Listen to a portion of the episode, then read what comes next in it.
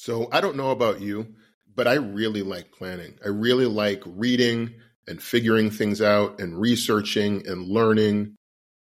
I love the process of building my skills and getting better at something. And when I have an idea, I really like the process of putting it into practice, laying the groundwork, learning what I can, getting really good, doing all of the things that I feel like is going to make the project a success.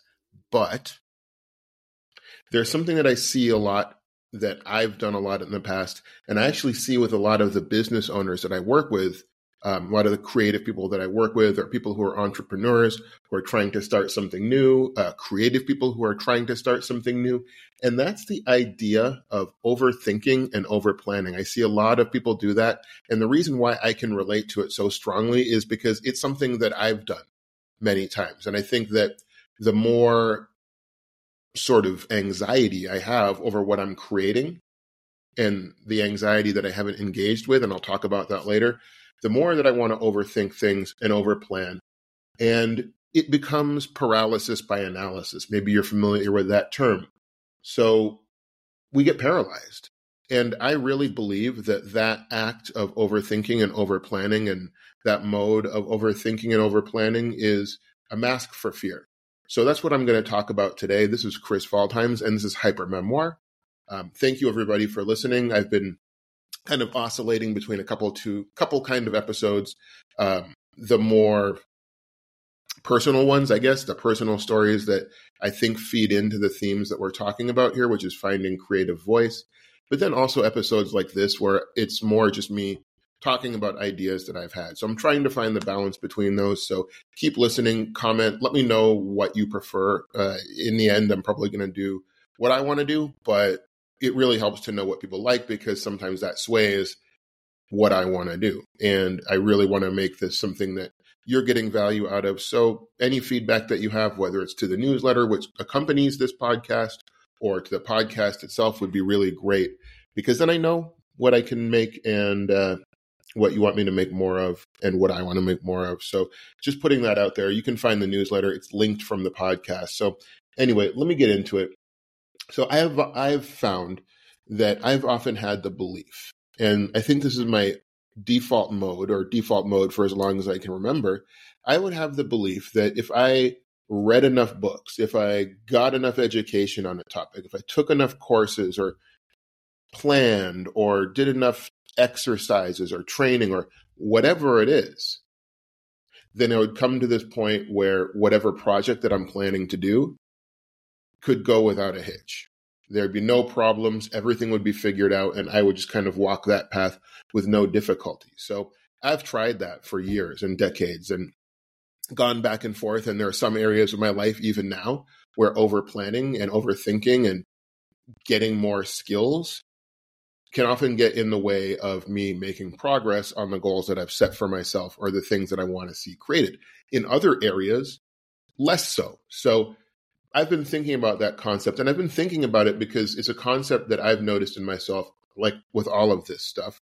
This is all stuff that I've dealt with and been able to have a little bit of success, maybe small in some places, a little bit of success uh, dealing with. So that's why I'm sharing all this with you. Of course, I've said that before.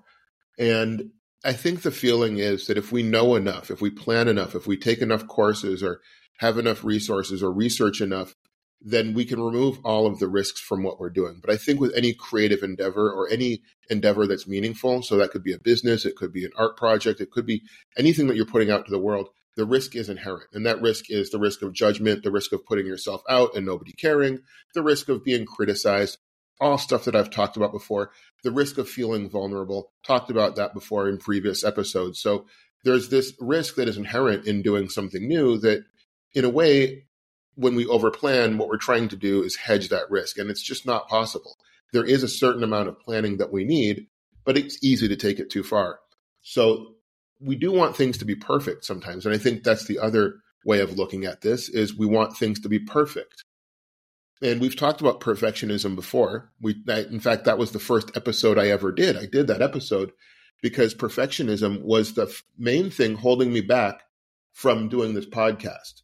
So I got into perfectionism. I got into talking about perfectionism early on because I wanted to break through what I felt was the biggest blocker for me to getting this podcast out. So this, what we're talking about today, the overthinking, overanalysis, overplanning, is actually another species of perfectionism where the act isn't necessarily about learning more or planning or actually getting things right. Sometimes it's a mask for fear. And I talked about that when I talked about perfectionism, that there's this idea that we can get to perfect. And when we get to perfect, then nothing is going to go wrong. Or when we get to perfect, then it'll somehow alleviate our anxiety or our fear or our vulnerability, and it won't. Just spoiler alert, that's not going to happen. So the mentality actually isn't even about getting things perfect, or it's not even about quality or excellence or anything like that. It's really about that internal feeling of fear. And again, if we do enough, if we get things just right, then somehow uh, we're going to be ready. And there's going to be this point where we have perfect information and the situation is perfect and we can go ahead. It's funny because I was talking to someone recently about how for a lot of the important things in life, and I put creative work under this, so writing a book or starting a business or putting out music or whatever, there's this feeling. I, I feel like anytime I've taken a step to do something that I really, really want to do and I feel like is important, also having kids, stuff like that, or um, when I went to college, going back to college as an adult, I never felt ready anything that I did that was worthwhile, I never felt ready. I never felt like, okay, I know what I need to know and I'm good to go. I'm comfortable. Um, I'm completely informed about this. Honestly, having kids is a great example of that because when I've had my kids, I had no idea how to be a parent. And I think anybody who's a parent knows exactly what I'm talking about. You have a kid, you bring home a baby from the hospital, and you're like, okay, now what do I do? And the answer isn't clear. And there's hundreds of answers. There's all kinds of research you can do. But if you waited to have kids until you do that research, maybe that is a thing that wouldn't happen. So you could actually not end up not having kids when you want them because you're spending so much time trying to become ready. And that's never going to happen. So same thing with starting a business. I talk with a lot of creative business owners, a lot of creative people who are trying to start a business in my day job with Council for Creators. And what ends up happening is you have people who never end up starting a business, who never move forward because they're always planning. I've worked with people who have been planning their business for a year, and I'll tell them, I'll tell them what I'm about to tell you. I'm like, just take the first step, just pierce that veil or whatever it is you want to call it that separates you from doing zero to doing one. And even that, if that's one step out of a million, taking that one step, there's magic in it. And so that's what I always try to tell people to do. That's what I tell myself. Just begin just get started. That is the hardest part. And it's the scariest part. And I think a lot of people shy away from that. And the way that you can easily shy away from that is being like, well, I need to do more research or I need to learn a little bit more. And and there's so many of so many people I talk to who they'll tell you they're ready to start a business or ready to start this creative project or do a thing. And when you get down to it, you're like, okay, cool. Here are the steps that you need to take. Begin they're like, well, actually, let me, let me go do some more research. Let me go think about it. And I know what that means. It means they're afraid, and I don't judge them for that. But I'm just saying, I recognize it. I recognize it because I'm familiar with the feeling. Because for me, what that was, it was be reading too much. So I love to read. I love to read about creativity and business and music, uh, all kinds of stuff, all freaking any kind of book, I'll read it. And that's great. I still will read. I always read every day for a long time. But what it would what would actually happen is, let's say if I wanted to start a business, I'd be like, okay, let me order these three books off Amazon first and read them. Okay, then I read them, and there's another book that I think I need to read because I see someone refer to it or it's you know kind of suggested based on what I've already bought. Okay, let me get that one, and I can tell myself that well, I'm just getting myself ready to do the thing, and then five years passes or whatever and I still haven't done the thing. And I've had that happen to me before. Um, same thing with videos, like YouTube videos and tutorials and courses and all this other stuff. You feel like, okay, let me just do one more so that I can get ready. But like I just said, you're never going to be ready. It's never going to happen. So you might as well just start. And by the way, the greatest teacher is the process of starting. So, like I tell a lot of my uh, clients that I work for and counsel for creators, I tell them that you can read books, go ahead, but you're never going to learn as much as when you actually put something out to the public. Because then you get real feedback. It's not just theoretical and it's applied to your situation and you learn and you take it in and it has emotional resonance and all that great stuff that actually makes it, I feel like, true learning. So you need a balance. You obviously, I think if you're doing something new, if you were learning to play an instrument, of course you want to take lessons and learn how to play the guitar or whatever it is. Or if you want to set up a business, it's good to have basic information. But you also don't want to lose the plot. You don't want to go down a rabbit hole and be like spending the next few years planning. Because while you're doing that, time passes and you turn around and a decade is gone. So be careful. Be careful with that. And we're never going to have perfect knowledge. And we can stay in the planning phase on so many things. So that's what I'm talking about. And what often happens is you lose steam, like you lose sight of why you even started reading those books in the first place. And so, yes, maybe you've read every business book that's ever out there after a decade of procrastinating or not really engaging with the fear. Because, by the way, starting something is freaking scary. And I've talked about that doing anything, putting anything out, fear never goes away. I mean, even as I record this episode, in the back of my mind, I have all kinds of intrusive thoughts of like, is this going to be good? Am I saying things the right way? Am I pausing too much? Maybe all those things might be true. But I'm getting another episode under my belt and I'm doing it again and I'm doing it again. And I feel like with each one, it gets a little bit easier or the fear or anxiety or whatever you want to call it becomes manageable. It's just a natural thing that you'd feel that way.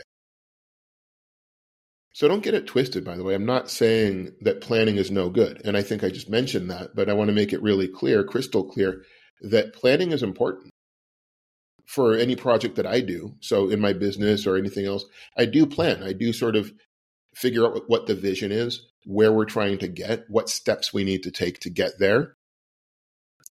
But when that's done, when I have a clear view, then I begin moving. I begin moving. And it's about finding the balance and figuring out are we planning because we're trying to figure out the action steps that we need to take? Or are we planning because we're pushing back that moment when we, when we need to step off of the cliff? So you have to figure that out on your own. And I think it's a matter of just being in touch with how you feel about things and being honest about your feelings. So and engaging with those feelings. Like I said, there's no way out of feeling anxiety about putting something new out there. You're always going to feel it. So instead of trying to avoid it or try to find a way to work around it, just get into it, engage with it, lean into it. I've talked about that. It's unnerving.